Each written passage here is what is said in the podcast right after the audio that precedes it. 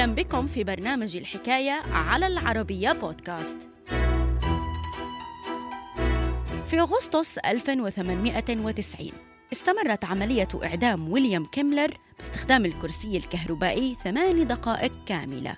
وخلال اليوم التالي تصدرت أخبار أول عملية إعدام باستخدام الكرسي الكهربائي عناوين الصحف الأمريكية التي نددت بها.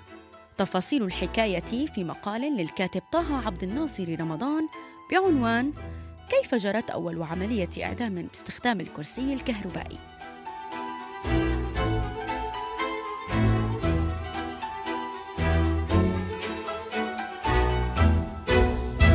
الحكاية.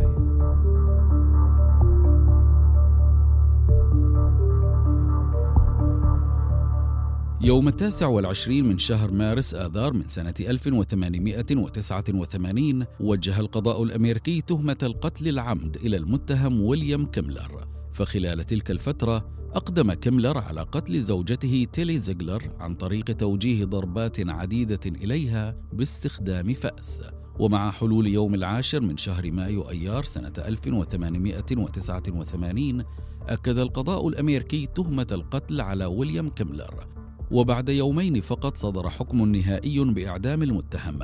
وفي غضون ذلك كانت ولاية نيويورك قد مررت مطلع سنة 1889 قانونا جديدا يقضي باستخدام الكرسي الكهربائي لتنفيذ أحكام الإعدام.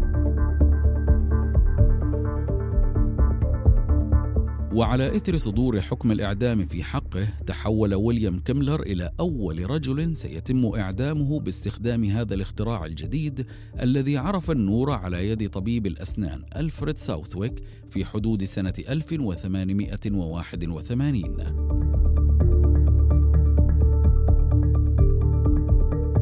وبالتزامن مع صدور قرار إعدام ويليام كيملر باستخدام الكرسي الكهربائي. استعرت حرب التيارات الكهربائية بين مؤسسة جورج وستنغهاوس والتي كانت تنتج آلات كهربائية تعتمد على التيار المتردد ومؤسسة توماس إديسون التي أنتجت آلات كهربائية ترتكز أساسا على التيار المستمر.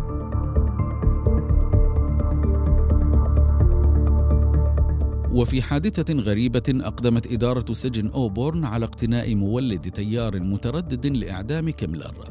على إثر ذلك أحس جورج ويستنغهاوس بالخوف على سمعة مؤسسته التي تعتمد على التيار المتردد. فما كان منه إلا أن حاول بشتى الطرق وقف عملية إعدام ويليام كيملر وتخفيف الحكم ولكن كل محاولاته باءت بالفشل.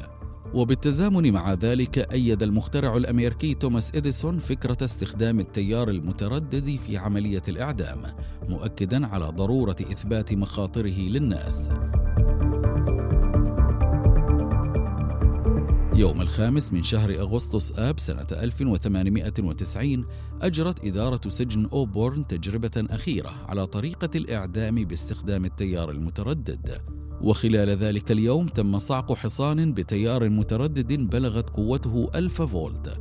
وفي الأثناء كللت هذه التجربة الأخيرة بالنجاح حيث فارق الحصان الحياة خلال فترة وجيزة.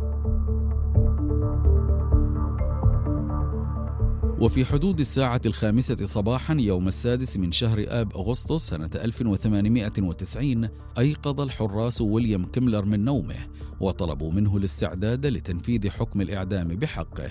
على إثر ذلك ارتدى كيملر ثيابه وتناول فطوره قبل أن يجلس بمفرده ليردد بعض الصلوات. وفي حدود الساعة السادسة وأربعين دقيقة صباحا دخل ويليام كيملر إلى غرفة الإعدام. وقد تواجد هنالك سبعة عشر شخصا تم انتقاؤهم ليكونوا شهودا على تنفيذ أول عملية إعدام باستخدام الكرسي الكهربائي.